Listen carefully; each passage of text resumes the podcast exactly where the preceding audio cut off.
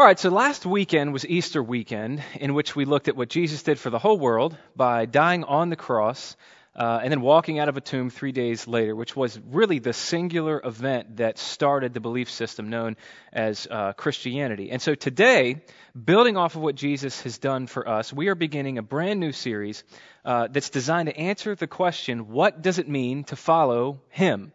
In other words, what should that life actually look like? And it might surprise you, but there's actually uh, a lot less consensus around that than you might think. One particular place in Scripture that answers this question, probably uh, better than any other place, is actually a teaching that Jesus himself gave called the Sermon on the Mount. Uh, there's two accounts of that in the Gospels. There's a shorter version of it in Luke's Gospel, in Luke chapter 6, a little bit longer version of it in Matthew's Gospel, chapters 5 through 7. And so, what we're going to do starting today for the next nine weeks is just walk through various parts of that sermon Jesus gave to see what he had to say about what it means to follow him. And so, before I, I get to the text that we're uh, going to walk through this morning, um, let me just say this. If you are listening to this, and you are already a follower of Jesus, you, you, you call yourself a Christian, then uh, my hope for you through this series is that it would uh, show you how and challenge you to live out your faith, even in the midst of this situation that we find ourselves in right here and right now, because I am absolutely of the mindset um, that there is no situation God walks us through in which we have to put our faith on pause. It's just a, a matter of uh, what it looks like to live out our faith in the midst of that situation. Uh, but secondly, if you're joining me and you are not uh, a Christian, wouldn't call yourself a follower of Jesus, then I, I hope this series does two things above all else. First and foremost, I, I hope this series shows you who Jesus really is. And secondly, I hope it shows you what Christianity really is. And the reason I say this is because, in my experience, a lot of people reject a version of Christianity that is actually not real Christianity. And a lot of people reject a version of Jesus who is actually not the real Jesus. So, all I want to do today, starting today for the next nine weeks, is basically just get out of Jesus' way and let him speak for himself about who he really is and what it really means to follow him. So, today we are going to pick it up in Luke's Gospel, chapter 6, verses 20 through 26.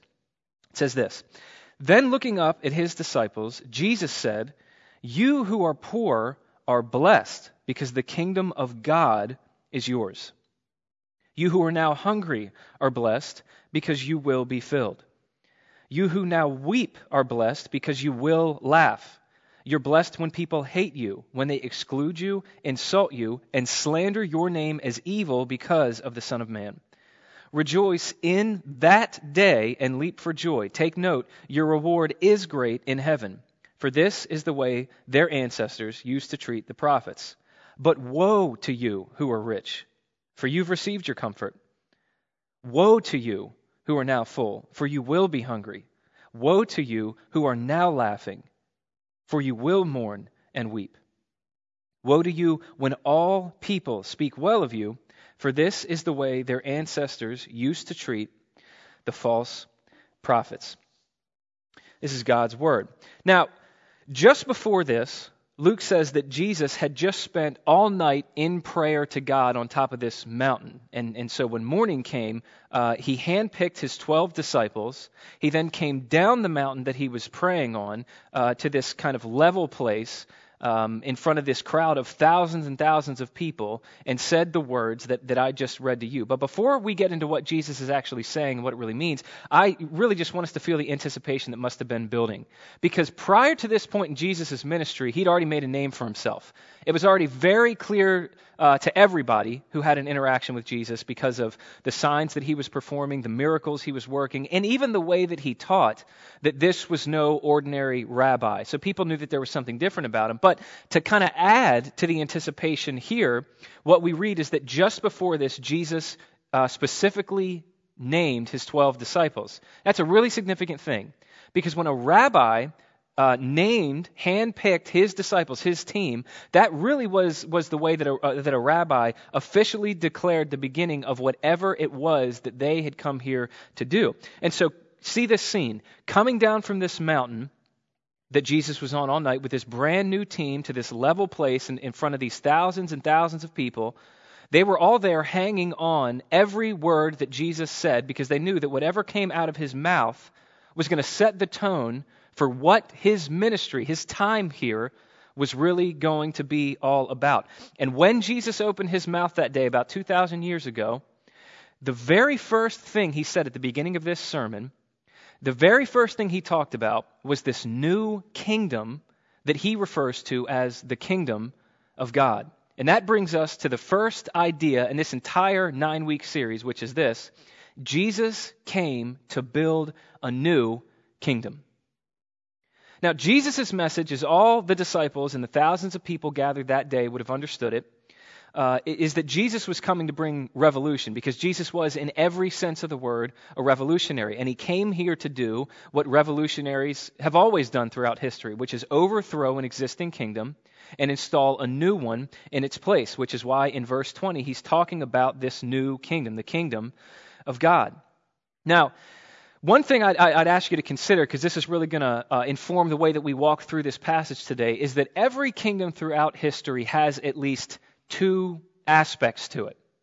Uh, it has first and foremost a pattern, and secondly, it has a product. In other words, every kingdom or administration has a pattern of values uh, that really informs the activities in the lives of the people of that kingdom, sort of what their life is going to be like. But then, what every kingdom also has along with that is a product that it brings about in the lives of the people of that kingdom, a pattern and a product. And so, what Jesus is doing in these verses we're looking at today is he's comparing uh, his kingdom to the one that he came to replace. And uh, as we begin moving through these two kingdoms, there's just one thing that I that I ask you to keep in mind, um, not just today, but all through this series, and it's this: there are only two kingdoms. That's it. And you are either a citizen of one, or you are a citizen of the other. And so, the most important question to ask yourself today and, and all through this series is very simply which kingdom am I a citizen of? And, and with that, as we're about to see, it's entirely possible to be a citizen of Jesus' kingdom while living uh, according to the values and really under the influence of the old one. So we're going to look at these two kingdoms side by side, but I'd like to start first off with the old kingdom, which is described by Jesus in verses 24 through 26 where Jesus says this But woe to you who are rich, for you have received your comfort. Woe to you who are now full, for you will be hungry. Woe to you who are now laughing, for you will mourn and weep. Woe to you when all people speak well of you, for this is the way their ancestors used to treat the prophets. Now, what Jesus is explaining in those words is really the pattern of values uh, that sit atop uh, the old kingdom. Uh, in other words, the things that the old kingdom holds most dear, that really informs the lives of the people in that kingdom. So I just want to walk through this. First thing Jesus talked about is, is riches. And historically, riches are always accompanied, even in our culture, riches have always been accompanied by one thing, and that's power. So first, Jesus highlights uh, riches and the power that comes with them. Uh, just after that, Jesus talks about being full, which is just another way of referring to never having any real material need. So that's comfort, basically. Then Jesus talked about laughing. Woe to you who are, you know, laughing. Uh, the, the, the, type of, of laughter Jesus is talking about there is not happy, joyful laughter. It's actually a word that um, it has the, the, the, connotation of arrogance. Jesus is talking about the kind of laughing that someone does when they've beaten someone in something. Uh, they feel superior to that person, and so they then look down on that person with a kind of spirit of, of uh, condescension and laugh at them. And, and the, the, the type of arrogance Jesus is referring to there is something that always accompanies, it's always the byproduct of a great deal of success in this world. Uh, and then lastly, Jesus talks about being spoken well of uh, which is just another way of talking about fame or recognition. So let, let me just summarize here. At the top of this old kingdom, you have uh, power, you have comfort, you have success, and then you have recognition. And this is going to bring us to our next idea today. It's that the old kingdom is the right side up kingdom. Now, I said earlier that every kingdom has at least two things a pattern uh, and then a product. The reason that I, I, I call this, what, what, you're seeing in these verses is, is the, the pattern of values in this kingdom. But the reason that I call it the right side up kingdom is because it makes perfect sense for you and I to live according to this kingdom's pattern of values. In other words, no one has ever needed to teach you to desire being strong over feeling weak. Uh, no one has ever needed to teach you um, being comfortable over having to make sacrifices or uh, looking down on other people rather than being looked down on by other people, or, or, or experiencing recognition rather than being forgotten. That, that pattern of values is really innate to the human heart. And the reason for that is because every single one of us on autopilot has this tendency to live as though the only thing that matters is the here and the now. And really, that is the hallmark of the right side up kingdom. Uh, that's what this right side up kingdom is all about. It's about this life.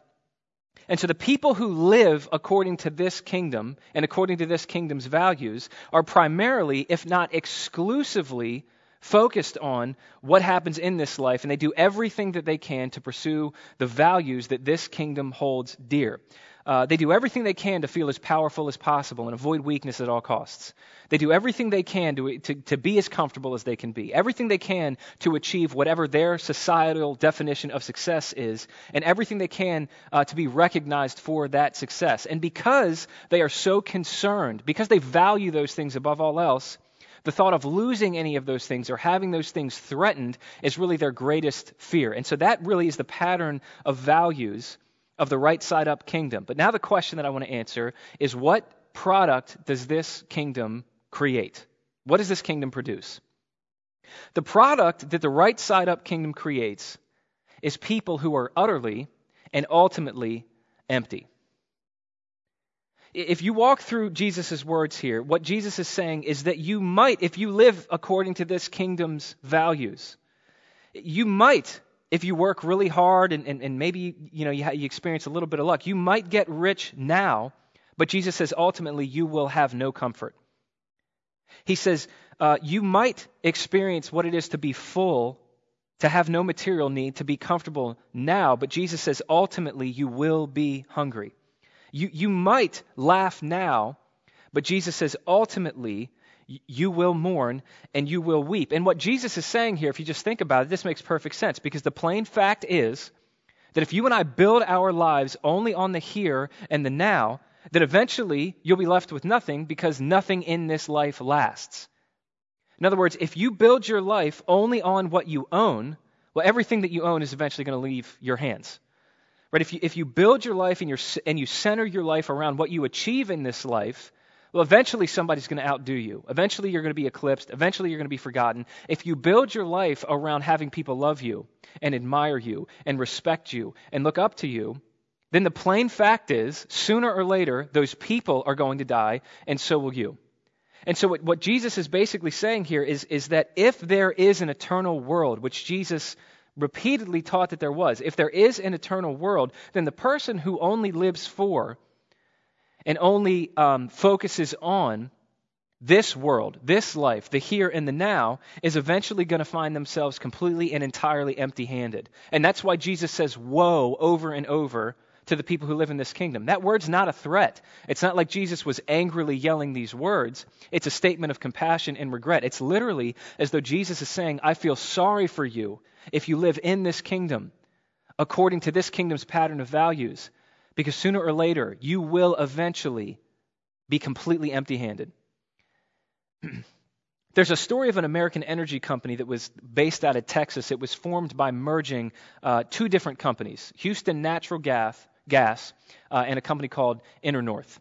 Uh, just a few years after the merger, it quickly became uh, the largest seller of natural gas in 1992. The company's stock actually increased by 311 percent from the early 90s to the year 1998. Um, then in 99, it increased another 56%. And then it increased by another 87% in the year 2000 alone. It, it, was actually voted the most innovative large company in America in Fortune magazine's most admired company survey. But what nobody knew about this company is that it hired a, honestly, a brilliant man named Jeff Skilling who developed a staff of executives that by the use of accounting loopholes had managed to hide literally billions of dollars of debt from failed deals and failed projects. In other words, uh, all of this company's value and profitability outside looking in, at the end of the day, it was just entirely smoke and mirrors. You may have heard of this company before. It was the center of a huge scandal. Uh, it was called Enron. Uh, eventually, Enron could not hide what it was doing any longer. Um, and so stocks, which were selling uh, around $90 a share at its peak, fell to just $7 a share. A catastrophe, obviously. And at that point, uh, the CEO of another company, a guy by the name of Charles Watson, decided that he would come in uh, and, and buy Enron at that price because he thought that he could still kind of turn things around. Uh, but as investigation after investigation dove deeper in and exposed more of the fraudulence of Enron's accounting, the company's value continued to plummet even further until finally Charles Watson, who literally was the company's only hope, backed out. And before it was said and done, he was, quote, this is a direct quote. He said, At the end, you could not give Enron to me. And before it was said and done, its stock prices, which were once selling about $90 a share, fell to just 61 cents a share. But the most heartbreaking thing about the Enron scandal is, is uh, really what it did to the people at the bottom. Um, see, the people at the top knew eventually that the company was just living on borrowed time, and so they convinced the employees, the people on the ground level, to just keep investing. Uh, which of course made the price go up for the time being. And that allowed the high level executives to sell off their stock to make their money, and then they could watch everything go up in flames. But all the people who invested in the company were left with literally nothing. And, and by that, I mean, not only did Enron not promise them or, or not deliver on what it promised them, but it literally wound up taking everything from them. These people actually lost their homes for investing in this company. And it was said on the day that the company officially declared bankruptcy that the employees were told uh, to pack their belongings and were given just 30 minutes to vacate the building. Right? In the end, the only product that Enron actually created was people who were left with nothing. And the reason that I tell this story is because what Jesus is telling us here is that in the end, that's all the kingdom of this world is going to create. Now, before I keep moving here, I, I feel like I just have to point out uh, the question that, that everything I'm saying right now, the question that all of this raises, really the only question that it raises, is who is Jesus? Because he's the one who's telling us this. He's the one saying all this. And obviously, what he's saying is, is, is very serious. It's very sobering. It might even be pretty unsettling. But the question that we should be asking is not what do we think of what he's saying. We should be asking who was Jesus? Really, that's the question the entire Bible forces us to, to ask. Uh, was he who he claimed to be?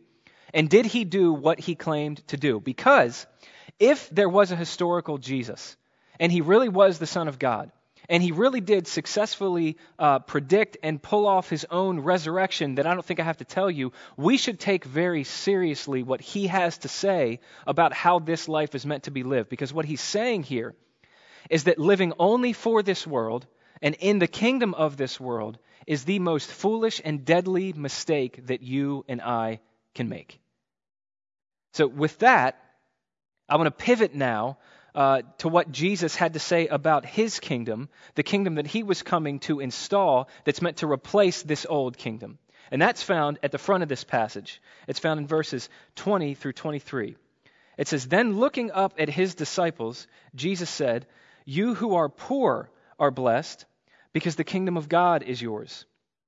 You who are now hungry are blessed, because you will be filled. You who now weep are blessed because you will laugh. You're blessed when people hate you, when they exclude you, when they insult you and slander your name as evil because of the Son of Man. Rejoice in that day and leap for joy. Take note, your reward is great in heaven, for this is the way their ancestors used to treat the prophets. So at the top of Jesus' kingdom, you have values that are literally the complete opposite uh, of that of the old kingdom, the kingdom of the world, the right side up kingdom. In, in Jesus' kingdom, instead of power, you have weakness. Uh, instead of comfort, you have sacrifice. Instead of success, you have grief. And then instead of recognition, you have exclusion. And this brings us to what's going to be actually our last idea today. It's that Jesus' kingdom is the upside down kingdom. A commentator named Michael Wilcock, who, who reflected on this passage, said, In the life of God's people, he said, In the life of God's people, it'll be seen, first of all, a remarkable reversal of values. The people of God will, and I want you to hang on to this word, the people of God will prize, they will prize what the world calls pitiable, and they will suspect what the world calls desirable. In other words, what he's saying is that the mark of what really makes you a Christian is this, this reversal of values in the core of who you are. Before, cha- before Christianity changes anything that you and I do, it's meant to primarily change what we value. He says Christians prize what the world runs away from. We prize things like weakness and sacrifice and grief and exclusion. Now, when I say that, that does not mean that we intentionally seek those things out and we intentionally try to ruin our lives in some kind of masochistic sense. What it means is that when we experience these things, rather than being undone by them, like a person in the old kingdom will, the right side up kingdom will, rather than being undone by things like weakness and sacrifice and grief and exclusion, instead we actually see the value of those things. We understand that God can move powerfully in our lives through those things, that the kingdom of God can advance through us as God walks us through those experiences. And so not only do we prize those things when they happen to us, we prize people who are characterized by those things. We prize people that the world looks at and says they're weak. We prize people who are mourning. We prize people who are experiencing exclusion. And so that's really the pattern of, of, uh, of, of what Jesus' kingdom is like. It's an upside down kingdom, and it bears absolutely no resemblance to the kingdom of this world, which is why it can be called the upside down kingdom. And so, what I'd like to do, just like I did with the right side up kingdom, is just real briefly touch on the pattern of this kingdom and then the product that it creates. So, so first off, the pattern of the upside down kingdom, like I mentioned, it's, it's a complete reversal of values compared to the rest of the world. So Christians, or, or, or, you could say people who are living in this upside down kingdom, are no longer controlled by the world, the things that the world thinks are so critical. People in, in this kingdom, in Jesus' kingdom, are not controlled by power, by success, by comfort, or by recognition. And that does not mean, this is really important uh, uh, thing to touch on here, that does not mean that we run away from those things if God happens to give them to us. See, one way, in a very obvious way, that you can be controlled by something is to desperately pursue it. But another, much more subtle way of being controlled by something is to desperately run away from it. In other words, as a Christian, if you can't stand being around money, or, or, you can't handle, you have absolutely no idea what to do with any measure of success or any measure of recognition, then there's a really good chance that you're just as controlled by it as, as the people who are desperately running toward it. A, a, a person who's a Christian a person who, who is living in this upside down kingdom simply doesn't need any of those things. They're not running toward it, they're not running away from it. It, it, it doesn't make them, it doesn't break them. And so the, the question is what's the product of this kingdom, of Jesus' upside down kingdom? What does this actually create in the lives of the people who live in this kingdom? And I want to take a second here because this is so important to pause here and understand this aspect of what Jesus is teaching us if the product of the right side up kingdom is people who are utterly and ultimately empty handed, then according to Jesus' words here, the product of the upside down kingdom, his kingdom, is people who are utterly and ultimately free. Now, I want you to see this. See, in, in this passage, all through it, notice Jesus is saying the ones who are now hungry, the ones who are now poor, the ones who are now weeping, are blessed. So I just want you to think about the, the picture that Jesus is painting here and make it personal. So you're weeping. So things in your life are obviously very difficult. They haven't worked out the way that you planned them to. You're, you're experiencing a great deal of pain because of that. And yet Jesus says that you are blessed. And that word blessed, what it literally means is to be deeply happy or deeply satisfied in the core of your being. And, and so, uh, someone who's living in this kingdom, according to Jesus, I, I, think this is really remarkable when you actually think about what's being said here. According to Jesus' words here, a person living in his kingdom is someone who can weep, and obviously they're experiencing a great deal of pain, and yet at the same time, They can be blessed. They can be deeply happy. They can be deeply satisfied underneath all of that weeping in this life. And, and what's really important to highlight here is that a person in the old kingdom can't do that.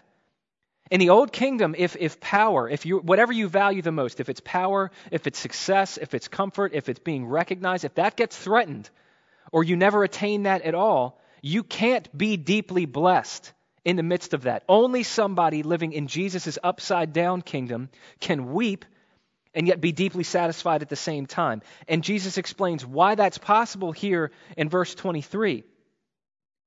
Verse 23 says, Rejoice in that day and leap for joy. Take note, your reward is great in heaven, for this is the way their ancestors used to treat the prophets. Jesus is saying here that, that when your life is falling apart from the outside, that you can rejoice in that very day because great is your reward in heaven. In, in, in other words, he's not saying rejoice when you get to heaven, you know, you know, walk through this miserable life, but you'll be able to rejoice when you get to heaven and get the reward. He's, he's calling you and I to rejoice in the day of our exclusion, in the day that we're slandered, in the day that, that we're poor, in the day that we're weeping, in the day that we're mourning, because great is our reward in heaven. Not great will be our reward in heaven. So, what Jesus is saying is that people who live in his upside down kingdom in this life, what they have access to, they have access to something in this life that they're holding on to, and really that's holding on to them, that nothing in this life can threaten or really take away from them. And a person who understands what Jesus is saying here, a Christian who understands what Jesus is saying here, is going to live a life that, that really from the outside looking in, you know, to someone who's living in the, in the other kingdom, the old kingdom, the right side up kingdom, a person living in Jesus' kingdom is going to live a life that looks almost reckless because they're going to be so willing to let go of all of the things that, that people in the world are so desperately trying to get their hands on. And so if you're living in Jesus' upside down kingdom, then you're going to be incredibly generous with your money. You're going to be incredibly generous with your time. You're going to be incredibly generous with your gifts, with your life. And when God walks you through things like, you know, if you experience what it's like to be poor in this life, or you experience, you know, what it's like to, to, to be weeping, to be empty, then, then not only uh, is that not going to break you, but you're going to know that in and through those times, the kingdom of God is nearer to you than ever. Because let's face it, eh, you know, I'll, I'll just speak personally for me, but I'm willing to bet that you can say this as well that the times in our lives, the times in my life that I have had the most authentic, um, life changing, life giving encounters with God have never been when everything was going according to my plan. It's never been when life was working perfectly for me. The times that I've had the most powerful encounters with God is when my life was most difficult. And that's the way that it normally is in our lives. That when the bottom falls out and when nothing's working the way that, that it should, it's then, so often, and only then, so often, that we can have these life changing encounters with God. And so a Christian is somebody, a person in the upside down kingdom, is somebody who not only is not afraid of those times, but sees the eternal value in those times. And so they don't go through life desperately holding on to their money or desperately holding on to their possessions, or desperately holding on to their time, or desperately holding on to their reputation, or any of that. They live a life that looks reckless compared to the standards of the old kingdom. Uh, and they're going to be so much more, more, more ha- happier, so much more deeply satisfied than anybody from the old kingdom because they're free from needing what the world needs. And I think one of the best pictures of this in Scripture is found in a story that, that I don't think we spend a lot of time talking about. It's Acts chapter 7, where you have this man named Stephen. Or in, in Acts chapter 7, you have, you have Stephen who is getting ready to lose his life to be murdered as the first martyr of the Christian church. And so Stephen is, is, has been placed in this position that should be filling him with fear or with hatred or with bitterness or with, with cowardice or some horrible mixture of all those things, and yet none of those things are present in Stephen's life. Because if you read Acts chapter 7, you'll see that, that what happens when he was right there is he looked into heaven and he saw two things. He saw, he saw first and foremost, he saw God's glory, and then he saw Jesus standing at the right hand of God. And so, what he understood in that moment was that even though in this life he was experiencing injustice, that that didn't matter, that that didn't own him, and that, that, that that did not control him because he knew that he was already vindicated before God. And so, what this means is that a, a Christian is somebody who's able to say, maybe I have lost recognition with people. You know, maybe I have lost the feeling that I'm in control of my own life.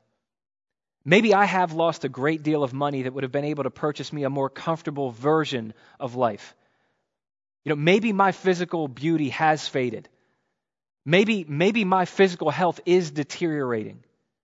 But in and through that, a Christian is somebody who can say, hey, maybe, maybe nothing about my life has worked out the way that I planned it, but I am deeply satisfied in God. Because in my relationship with God, I have something that this, this world could have never given me anyway, and I have something that this world will never be able to take away from me. Only somebody living in Jesus' upside down kingdom is able to say that. And so, because you're no longer controlled by the things at the top of the, of the old kingdom, the right side up kingdom, you are, you are utterly and you will entirely be free. Now, at this point, I have to pause and, and highlight something that, that I, I think we can all agree with. I don't know anybody who wouldn't want this. I mean, here we are, if, if I can just bring this down to where we live, here we are in the middle of a pandemic something that I've certainly never experienced before. That's I feel like it's changing my entire world. You know, every single week. Uh, there's lots of uncertainties about the days and the weeks and the months ahead, and I'm willing to bet that that instills a great deal of fear in some of us, maybe all of us to some degree, if we were willing to get honest. And so when I when I see Jesus' words here, and I and I think about the reality of of of, of being totally unmoved by just think about this. What, what would it be like to be totally unmoved by what might happen to you in this life? To be totally unmoved by what might happen to your finances, what might happen to your career, what might happen to your relationships, what might happen to your physical health, to be completely free from the anxiety of all that, and to be given the ability to rejoice even in the middle of the mess, I think that is more attractive right now than it ever has been. I think, I think we, we've come to an awareness of our need for something like this more than we ever, maybe than we ever have. And so the question is, how do you get in this kingdom? I mean, how do you, how do you live this way? And the answer could not be any more simple, yet any more profound. The answer is nothing less than Jesus himself. See, the, reason Jesus can say in this passage that even though you're weeping now, you will rejoice, this is so important to, to grasp. The reason Jesus can say that even though you're weeping now, you will rejoice is because Jesus at the cross, through what he did here, the story we call the gospel, Jesus experienced the weeping that you and I deserved.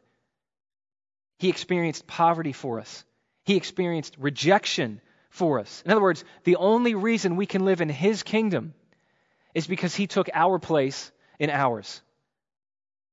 And that's what the gospel is. The gospel is not that in Jesus we have this great example, it's that in Jesus there has been this great exchange. So, so, what I mean to say here is that if you want to be free, and I'll make this personal for you, but if you want to be free of the rule of the, of the old kingdom, then you have got to see that Jesus experienced poverty for you so that you could know what it is to truly be rich in Him. He experienced weakness for you so that you could find real strength in Him. He experienced mourning and weeping for you so that you could find real comfort in Him. And finally, He experienced rejection, not just by His own people, but by even His Heavenly Father on the cross as He hung for your and my sin. He experienced that rejection for you so that you could be accepted by God forever. But more than just seeing that, and more than just understanding that, and more than just acknowledging that, what you have to do in light of that is to put your trust in Jesus, to hide your life in Jesus as your Lord and as your Savior. The only reason we can get into this kingdom is because of Jesus. And so we're, we're almost at the end here. But, but let me just say this. I think there's just really one question that this teaching and, and maybe this entire series begs. And I already said this on the front end. The question is what kingdom are you living in? What kingdom are you living in? It maybe, maybe you're listening to me right now and you, you, you call yourself a Christian. You've already made the decision to give your life to Jesus. But you know, you know that so many areas of your life do not reflect that. So many areas of your life are more marked by the values and the pattern, the product of the old kingdom than this new kingdom that Jesus died to bring you and me into. And if that's you, then the question I believe Jesus' words would force you and I to ask ourselves is very simply what would it look like to be a citizen of the upside down kingdom, even in the midst of this quarantine? How would being a citizen of the upside down kingdom change the way that you view your money?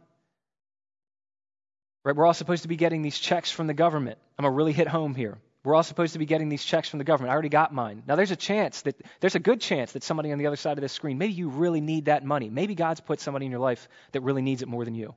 How would, be a, how would being a citizen of the upside down kingdom change the way you view your money, the way you view your time, the way you view your relationships, the way you view the future, the way you view the people that God has placed in your life? How would being a citizen of this kingdom change the way you're living right now? But maybe you're listening to me right now and, and, and you've not given your life to Jesus. You have not made that decision to trust Him as your personal Lord and Savior. And maybe you know, as sure as you're listening to this right now, that He has been calling you and He has been drawing you to Himself. And you know that it's time to come home. It's time to make this decision once and for all. And if that's you and you're ready to make that decision, I just want to make that as easy as possible for you to do right here and right now. You can pray and repeat after me and borrow these words if you're ready to give your life to Jesus. Lord Jesus, I know that I'm a sinner. I need you to save me from my sin and make me right with God.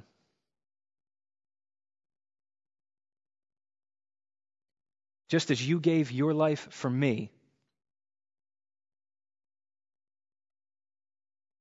so I choose to give my life to you.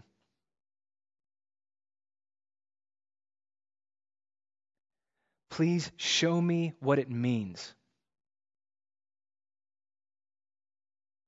to be a citizen of your kingdom. And give me the power to live that out. In your holy name I pray. Amen. If you just made the decision to put your trust in Jesus, then I would like to be the first one to formally congratulate you on being a citizen of the upside down kingdom. It's nice to have you aboard. We always got room for one more. But either way, I want to leave you with this. Paul says in Colossians chapter 1 that God rescues us from the kingdom of darkness and he transfers us, he delivers us to the kingdom of his beloved Son, Jesus. So I'm asking you to join me all through this series and find out what life in this upside down kingdom is really all about. That's it, and that's all.